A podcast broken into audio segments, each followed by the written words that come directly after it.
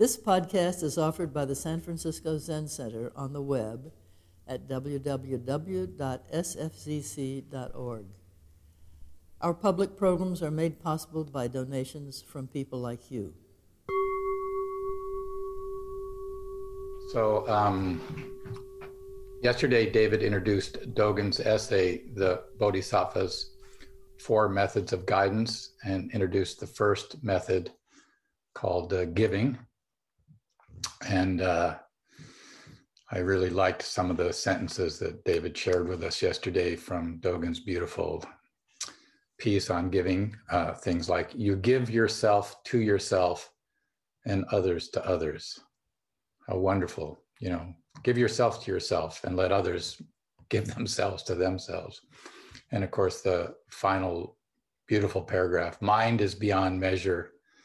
Things given are beyond measure and yet, in giving, mind transforms the gift, and the gift transforms the mind.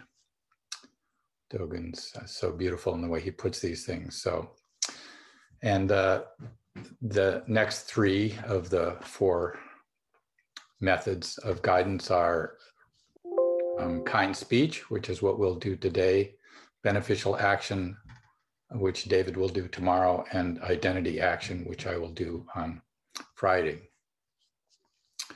and uh, uh, kind speech is uh, the section is quite short and all of it is beautiful. It's only really four short paragraphs. So i'll start by reading the whole text and then we'll go through it paragraph by paragraph. Kind speech means that when you see sentient beings you arouse the heart of compassion and offer words of loving care it is contrary to cruel and violent speech. In the secular world, there is a custom of asking after someone's health. In the Buddha way, there is the phrase, please treasure yourself. And the respectful address to seniors, may I ask how you are? It is kind speech to speak to sentient beings as you would to a baby. Praise those with virtue pity those without it. If kind speech is offered, little by little, kind speech expands. Thus, even kind speech that is not ordinarily known or seen comes into being. Be willing to practice it for this entire present life. Do not give up. World after world, life after life, kind speech is the basis for reconciling rulers and subduing enemies. Those who hear kind speech from you have a delighted expression and a joyful mind. Those who hear of your kind speech will be deeply touched. They will always remember it. Know that kind speech arises from kind heart, and kind heart from the seed of compassionate heart. Ponder the fact that kind speech is not just praising the merit of others, it has the power to turn the destiny of the nation. Uh, wonderful, strong words by Dogen there.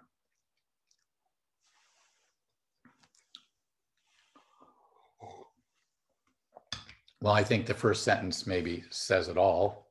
Kind speech means that when you see sentient beings, you arouse the heart of compassion and offer words of loving care. Well, that's a rather broad statement, you know when you see sentient beings, sentient beings, all living beings that you see, trees, insects, other human beings, your cat, you arouse the heart of compassion and offer words of loving care. This is not just speaking with kindness because it's morally good or uh, demonstrates we're a good person or even that it's most effective way to get through to people this is loving speech that comes from compassion and for all sentient beings. I remember i had a, a neighbor who who had uh, these beautiful orchids uh, always in just such beautiful shape. And i asked her what her secret was and she said she spoke lovingly to them. So maybe if it works for flowers it can work for human beings too And he's very clear in this. Dogen says, it is contrary to cruel or violent speech. You know, language is a way to create connections, but it can become a means to sever connections if used unskillfully or maliciously. Language can be used as a sword to take life, create enmity, enmity and cut off the sense of connection between people.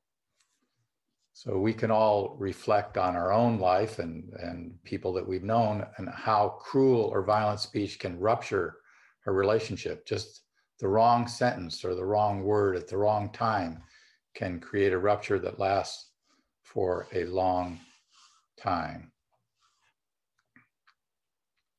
So beautiful opening words there.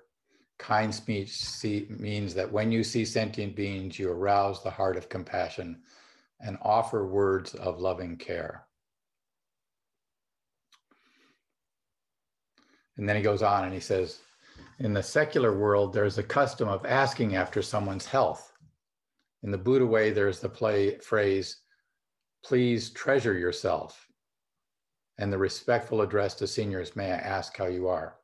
Here, Dogen is suggesting even a daily greeting can become loving speech. I mean, we say good morning or how are you today? Are you okay? This kind of greeting is often spoken insincerely, you know, without actually any compassionate heart. But think of the word he's saying here. Please treasure yourself instead of hi. If you say to somebody, please treasure yourself, that certainly brings to fore the, the issue of some kind of warm heartedness.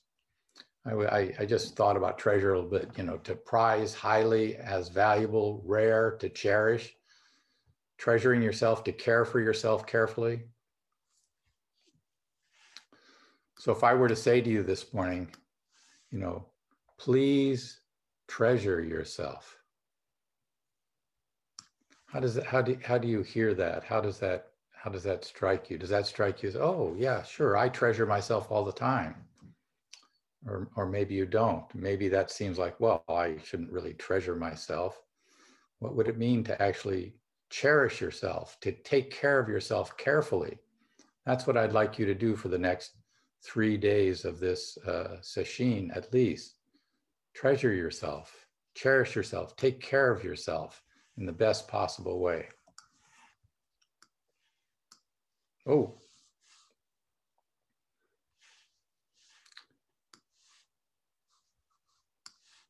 I'm, I'm having a little um, deconstruction here.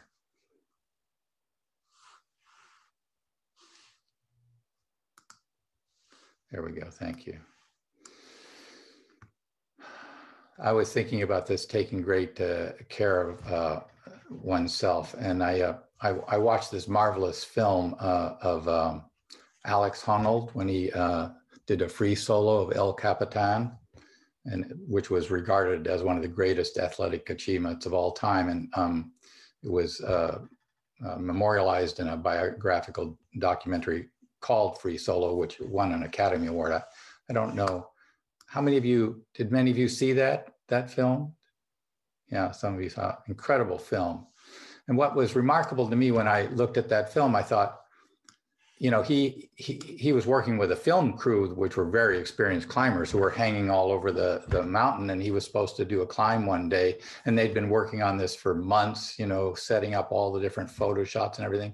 And the morning that he got up to do it, he just didn't feel right about it. I mean, he just didn't think he could do it. So they canceled it, just completely canceled the whole thing. And they maybe never were going to be able to do it. But then the next year he came back and they did it. And he took care of himself because he thought maybe this day, if I do that, I'll fall off the cliff. And he had some enough sense of himself. And, uh, you know, that's, that's, I thought that was very admirable some way to take care of ourselves in all kinds of different places.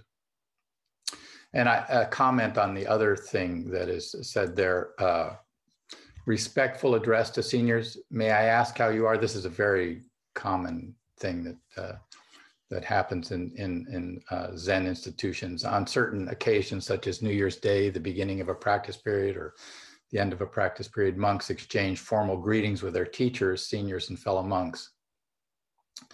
And Dogen refers to these uh, traditions as an example of loving speech. And that is even carried up on a little bit at Zen Center. There's a tradition where students of a, of a teacher will, at the beginning of each year, send a little letter saying to this teacher they're wishing them good health in the new year. It's a very sort of nice formal way to to do to express some loving speech, which is um, so his other comment on that thing you know, may I ask how you are to teachers? I'm just doing a, a sidebar here. It's really interesting that of the four things that Dogen bring, brings forth as guidelines for being a bodhisattva, the second one is loving speech, kind speech, such a tremendous emphasis on how we speak and the importance of how we speak.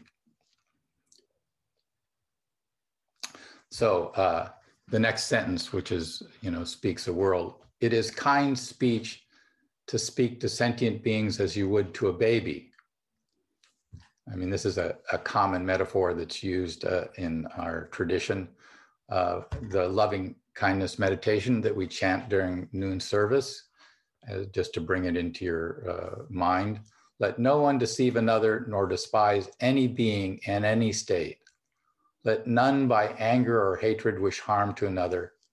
Even as a mother at the risk of her life watches over and protects her only child, so with a boundless mind should one cherish all living things, suffusing love over the entire world, above, below, and all around without limit. So let one cultivate an infinite goodwill towards the whole world, even as a mother watches over and protects her only child. So this um, makes complete sense. We we wouldn't speak unkindly to a baby because it's crying. If a baby is crying, we would say, um, you know, what's going on? Are you hungry? Do you, do you need to have your diapers changed? Do you need to be held? You know, you wouldn't be speaking violently. You would speak kindly to them. So this metaphor is, uh, and the use in this place, according to uh, Reverend Okumura, uh, came from uh, the 12th chapter of the Lotus Sutra, where um, the famous story of an eight, 18 year old, dra- the daughter, the 18 year old daughter of the Dragon King uh, uh, had an instantaneous awakening. And she said, you know, uh, a compassionate mind for all the living beings as have a compassionate mind for all the living beings as if they were her children. So this sense of, of treating everybody like you would treat a baby, uh, which kind of makes sense. We get that, but doesn't work out for adults because we think, well, adults they're not like babies. They they they are responsible for their bad behavior, and I, I don't need to speak kindly to someone who speaks ba- badly or deserves uh, behaves badly, you know. And uh, still, he, he Dogen is saying yes, uh, speak with kind speech as you would to someone who's not essentially responsible for what they're doing. I'm going to discuss that a little bit more when I get into a broader way about how one does speak to someone who is not necessarily behaving exactly as we'd like them to behave. And then the next sentence of Dogen praise those with virtue, pity those without it.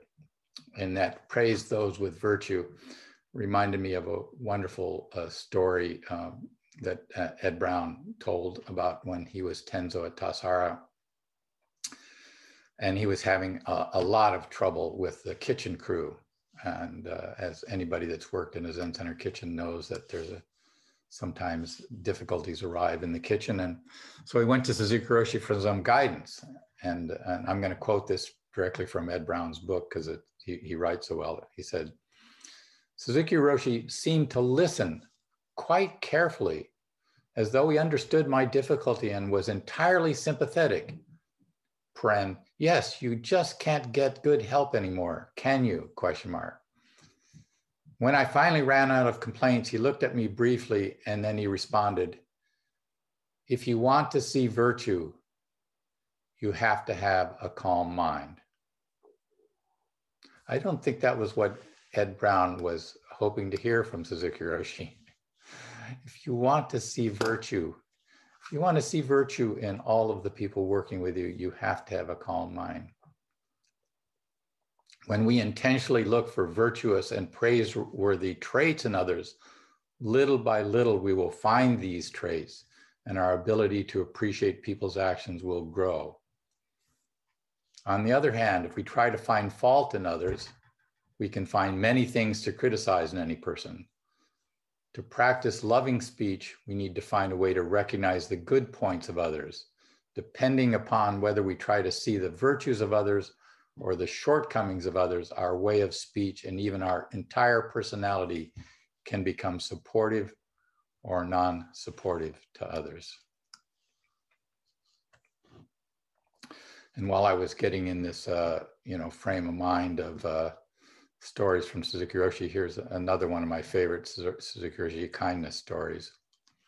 and uh, this is Suzuki Roshi uh, in morning Chos morning Chosan at uh, Tassajara, uh, especially during practice periods, but also I think in the summer when uh, Suzuki Roshi was doing that was every morning uh, after breakfast, the senior staff at uh, Tassajara would get together with Suzuki Roshi in uh, his uh, room, and they would have some tea and a treat made by the uh, Zanja, and then uh, Suzuki would usually make a comment or two about whatever he was thinking or seeing around Tassajara, and then he would sort of open it up for the um, senior staff to say something. And this was and and this was even carried on when I, when I was director at Tassajara. We used to meet every morning, or if Richard Baker showed up, we'd meet with him, and we would have a similar tea. It was very wonderful, and certainly with Suzuki Roshi to have an opportunity to sit so intimately with him, and every morning was a, a wonderful thing, and everybody valued those meetings quite highly. And David Chadwick was head of the dining room that summer. And I don't know how many of you know David Chadwick. Well, I'm going to do a quick survey. How many of you know David Chadwick or of David Chadwick? Yeah, yeah, David Chadwick. Yeah. He wrote Crooked Cucumber, a magnificent book, a, a biography of Suzuki Roshi, and, a, one of the early, really um, characteristic students of, of, at Zen Center. So, but David was one of those um, he was called an extrovert, which is a very rare thing in Zen Center. You can hardly ever find them, but if if you find one, they're they're wonderful. And David was a classic extrovert from Texas, and so he, as head of the dining room, obviously was relating to the guests quite a bit, and often uh, a guest would in, and then they would get together after dinner and drink some wine together until late in the evening. And so apparently this morning, David. Uh, missed zazen in the morning and missed everything because he was hung over from the previous evening's drinking and had been up late. But he showed up for Chosan looking terrible and smelling of alcohol. And, and this wasn't the first time this has happened with David. So, um, so as soon as Suzuki Roshi had made his remarks and there was an opening for one of the officers to speak up, one of them spoke up loudly saying, Suzuki Roshi, what do you think of a student who flagrantly violates the rules of the monastery? As David said, it was obvious who he was talking about. Suzuki Roshi took a sip of tea and said, hmm. He frequently made a sound like that to give some space. Then he said, Everyone is doing their best. This practice is not so easy. I'm reading this uh, particular excerpt from Crooked Cucumber where David shared it. This practice is not easy. And then the uh, officer came back. Yes, but Roshi, flagrant, breaking rules all the time so that anyone can see. And Roshi said, uh, better that we see it than they hide it. And the officer did not quit. He went, yes, but shouldn't he follow the rules? Suzuki Roshi, of course, but you can break the rules sometimes and still follow the spirit of the rules. The others were listening attentively. This is this is David talking. I kept my eyes down. The poor fellow wasn't getting what he wanted, but he tried again. Yes, but Roshi, can't you keep the rules and the spirit too? Of course, said Suzuki brightly. That is the best way. Such a beautiful uh, story of Suzuki Roshi's kindness to David Chadwick and in some ways, sort of kindness at the end to the officer.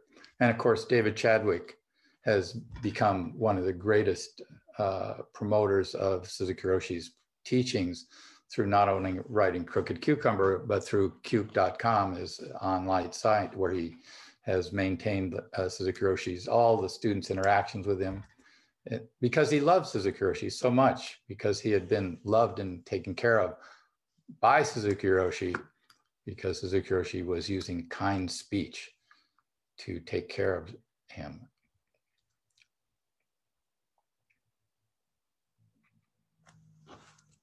So continue on. Praise those with virtue, pity those without it. If kind speech is offered, little by little kind speech expands.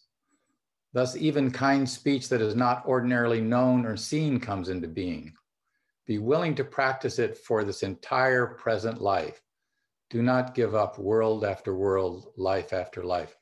I, Dogen is so expansive in the way he presents things. Be willing to practice it for this entire present life do not give up world after world, life after life.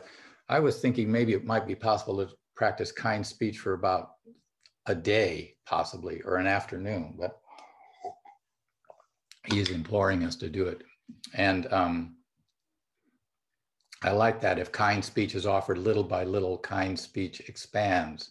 The more you do it, the more you can. Even kind speech you never imagined comes into being. I uh, I was reflecting on my own life, and I'm sure you can reflect on your own life when someone confronted you with some harshness, maybe excuse, uh, accused you of something that you felt you hadn't done at all, but in any event, you were kind of taken back, and then all of a sudden, for some reason, you spoke kind words to them. Kind words came out of your mouth, and it changed everything. You know, so sometimes you can't even imagine if you begin the practice of kind speech that kindness comes out of you just unexpectedly. And by practicing kind speech, it expands. It expands more. It really does. One can be, get better at it. This is one of those things one can practice. So to say it again, if kind speech is offered, little by little, kind speech expands. It expands even in yourself and it expands out into the world. Other people start speaking kindly and all of a sudden it shows up in places one doesn't expect it. So be willing to practice it for your entire life. World after world, life after life, the many worlds we live in, the many worlds we live in now, we practice kind speech in. Now we're at the sesshin where, of course, it's not so easy to practice kind speech because we're, I think, mostly quiet all day long. I'm looking at you. You're very quiet right now, sitting listening to me, but that doesn't matter. You're you've got the voices going on in your head. So you can practice your kind speech in your inner dialogue. I would suggest that would be worth paying some attention to. World after world, sesshin after sesshin, at work, at home, whatever world you show up in, those are the worlds that you practice kind speech in.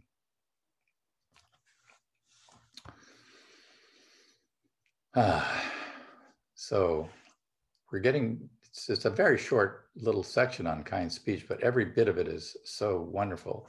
His next sentence is kind speech is the basis for reconciling rulers. I think what he means by that is by for making peace and subduing enemies.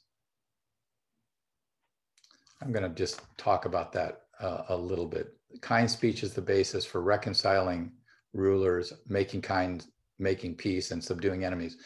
So, you know, this is really the question of, you know, how do we talk? I'm going to I'm going to expand a little bit uh, about speech in the larger context of Buddhism. You know, as we know of the 10 precepts that we take as part in our Soto Zen lineage, three of them are regarding speech, which really emphasizes the importance of them. They are not lying, that's the fourth one. The sixth one is not speaking of faults of others. And the seventh one is not praising oneself at the expense of others. So, three of our major 10 precepts are about right speech. And right speech is one of the eightfold path, one of the, one of the steps along the eightfold path. And in the beginning of morning service today, we did as we always do, we, we do our repentance. All my ancient twisted karma from beginningless greed, hate, and delusion, born through body, speech, and mind, I now fully avow. Right there, body, speech, and mind. Every morning, we have to own up to the karma of our speech. So, speech has been central to Buddhist training, and we know from our own mindfulness practice how much is revealed about ourselves by noticing what we say and how people respond to what we say.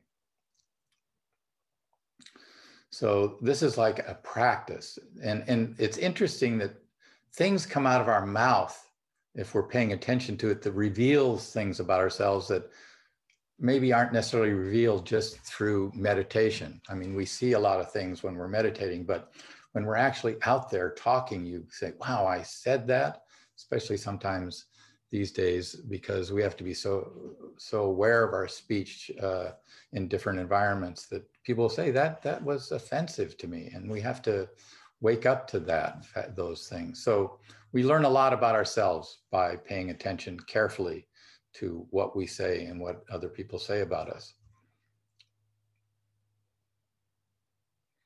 So there's many, many lists of different ways to train in right speech uh, that came from the Buddha. I'm, i picked a couple of them. So here's one, which is um, here's five criteria for deciding when to speak. They are you speak when what you're speaking about is true. You're going to speak kindly. It's useful for the person. It's a timely time to do it. And it's conductive to concord. So for the Buddha, all five of these criteria must be met before speaking. so liberation and compassion depends on being honest. So just so being true saying something of course this is very complicated we don't know what the truth is but let's let's assume that we have a sense for what is true about the situation that we want to present but just because something is true doesn't mean that speaking it is kind. In fact it can be sometimes so unkind that speaking the truth is likened to a stick with which to club people. So we have to be careful about that and only talk when we are going to be able to do it kindly. And of course, that's what we've been emphasizing earlier in this talk that kind speech is central to anything that you would express.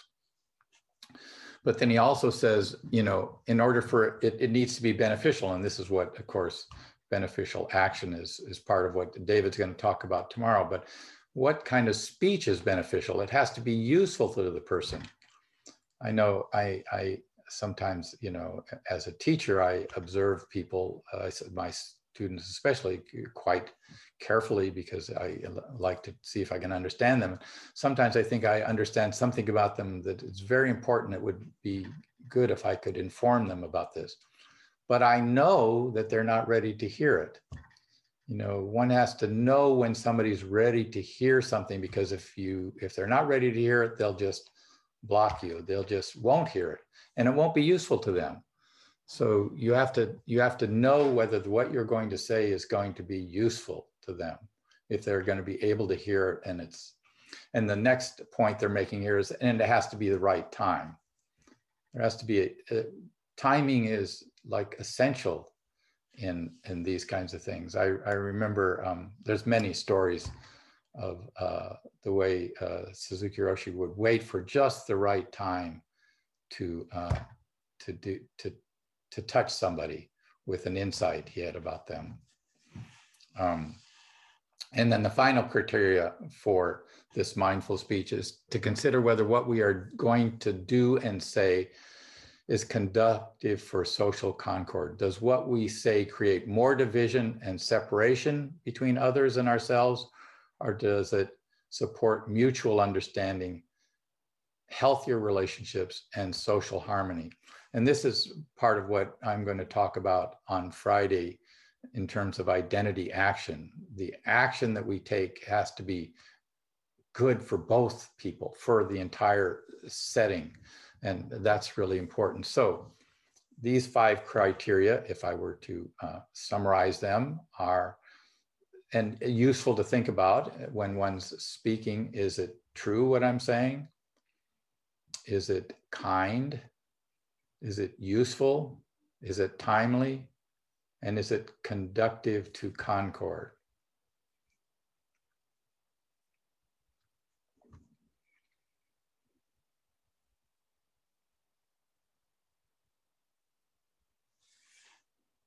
So that's a kind of what I would call a classic five um, points of, for mindful speech. And I was also remembering Suzuki Roshi, who in his marvelous chapter and Not Always So on the precepts, uh, at the end of that uh, chapter, talked about how a teacher points out uh, the student's mistakes. And he says, how the teacher points out the student's mistakes is very important. If a teacher thinks that what his student did is a mistake, he is not a true teacher. It may be a mistake, but on the other hand, it is an expression of the student's true nature. When we understand this, we have respect for our students' true nature, and we will be careful how we point out mistakes.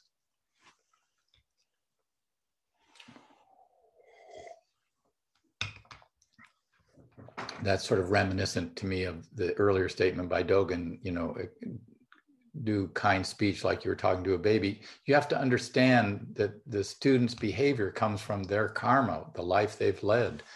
And when we understand those things, we have a better way of, of approaching mentioning something too. So his five points, he says the five points from the scriptures on, on uh, how to uh, say something to a student about quote unquote a mistake is one, not to point out the student's mistake in front of other people I think that's lovely.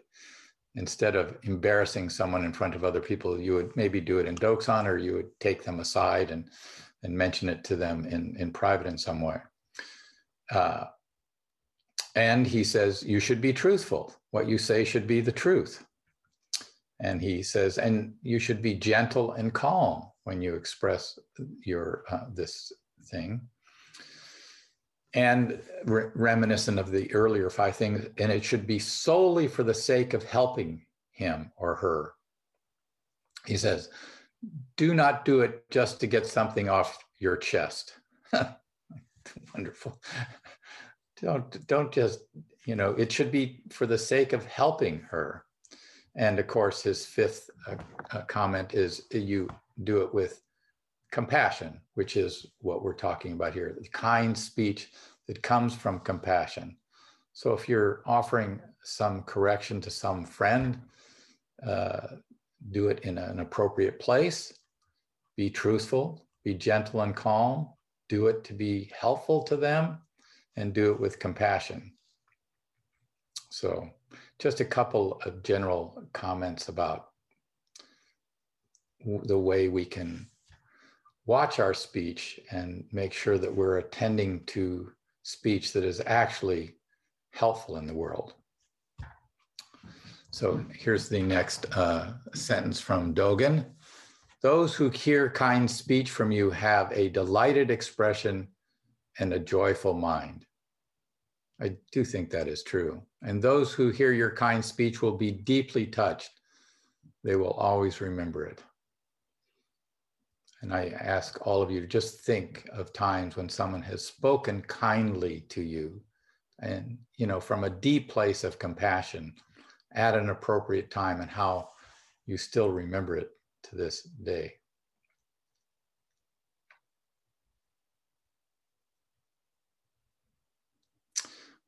Um, and now we are to the last paragraph. Know that kind speech arises from kind heart, and kind heart from the seed of compassionate heart. Ponder the fact that kind speech is not just praising the merits of others, it has the power to turn the destiny of the nation. It has the power to turn the destiny of the nation. I, I, I, as I read that sentence, I thought about just all of the unkind speech going on in our current political climate and how um, unhelpful it is and how it would be so useful if we could learn how to speak with people that had uh, different political opinions than we had.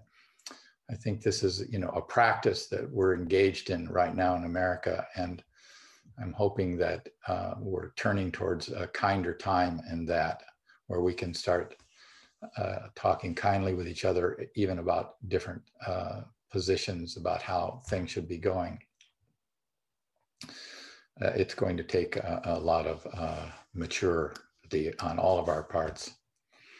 Um, anyway, to uh, go on with this little point, which I'm interested in, the power to turn the destiny of the nation. Um, uh, Shohaku Okumura, when I was reading his commentaries on, on this short uh, section, uh, said that uh, in an essay that Dogen did called Points to Watch in Practicing the Way, uh, Dogen admonishes us to practice the way when we can speak the truth to power. We should practice the way when we speak the truth to power. And he, he does this quote from this section honest advice given by a loyal minister often has the power to change the emperor's will. There are none who fail to change the minds when the Buddhas and ancestors offer a single word. So he's, you know, a loyal minister has the power to change the emperor's will. And of course, in China, uh, the phrase translated as power to change the emperor's will and power to transform the world is the same in Chinese in uh, Chinese expression. Let me repeat that again. The phrase translated as power to change the emperor's will and power to transform the world is the same Chinese expression. In China, a change in the emperor's will could change the entire world since the emperor had absolute power. So how do we address people in power? Can we be a loyal minister and bring our best uh, kind speech and deep practice to uh, the situation? And maybe we can change the world. Maybe we can change what is happening because we have a trend, as as he says here. Um,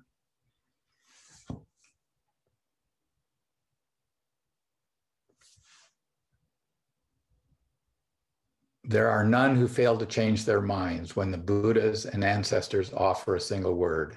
And you're a, a Buddha and an ancestor. So when you offer a single word of truth, kindly, you can change the emperor's will.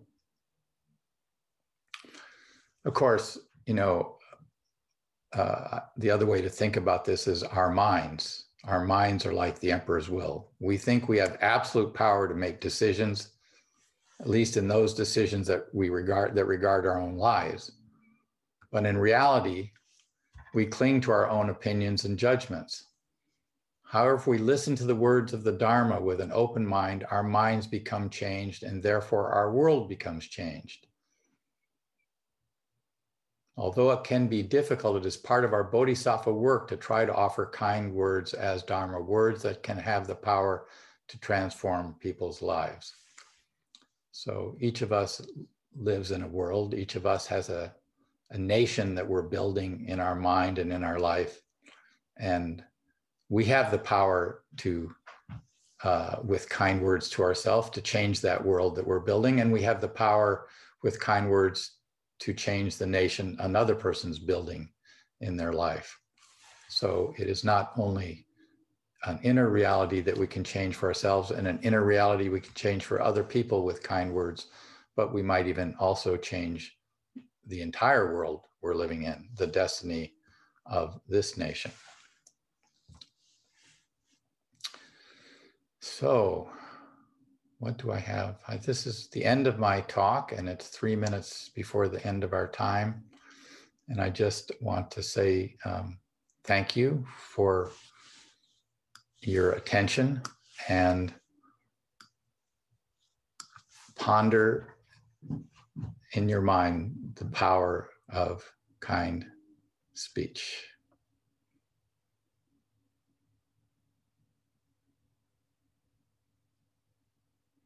And the difficulty of kind speech and of the ways in which we wander around the world with things coming out of our mouth that are just where do they come from? And what effect do they have? We can do better with our speech. And it is the Bodhisattva way to do better with our speech, to have true, loving speech and smart speech, intelligent speech, wise speech. So, thank you all very much for your attention today. I hope you enjoy the afternoon sitting, and we will see you again. Thank you for listening to this podcast offered by the San Francisco Zen Center. Our Dharma talks are offered free of charge, and this is made possible by the donations we receive. Your financial support helps us to continue to offer the Dharma. For more information, please visit sfzc.org and click Giving. May we fully enjoy the Dharma.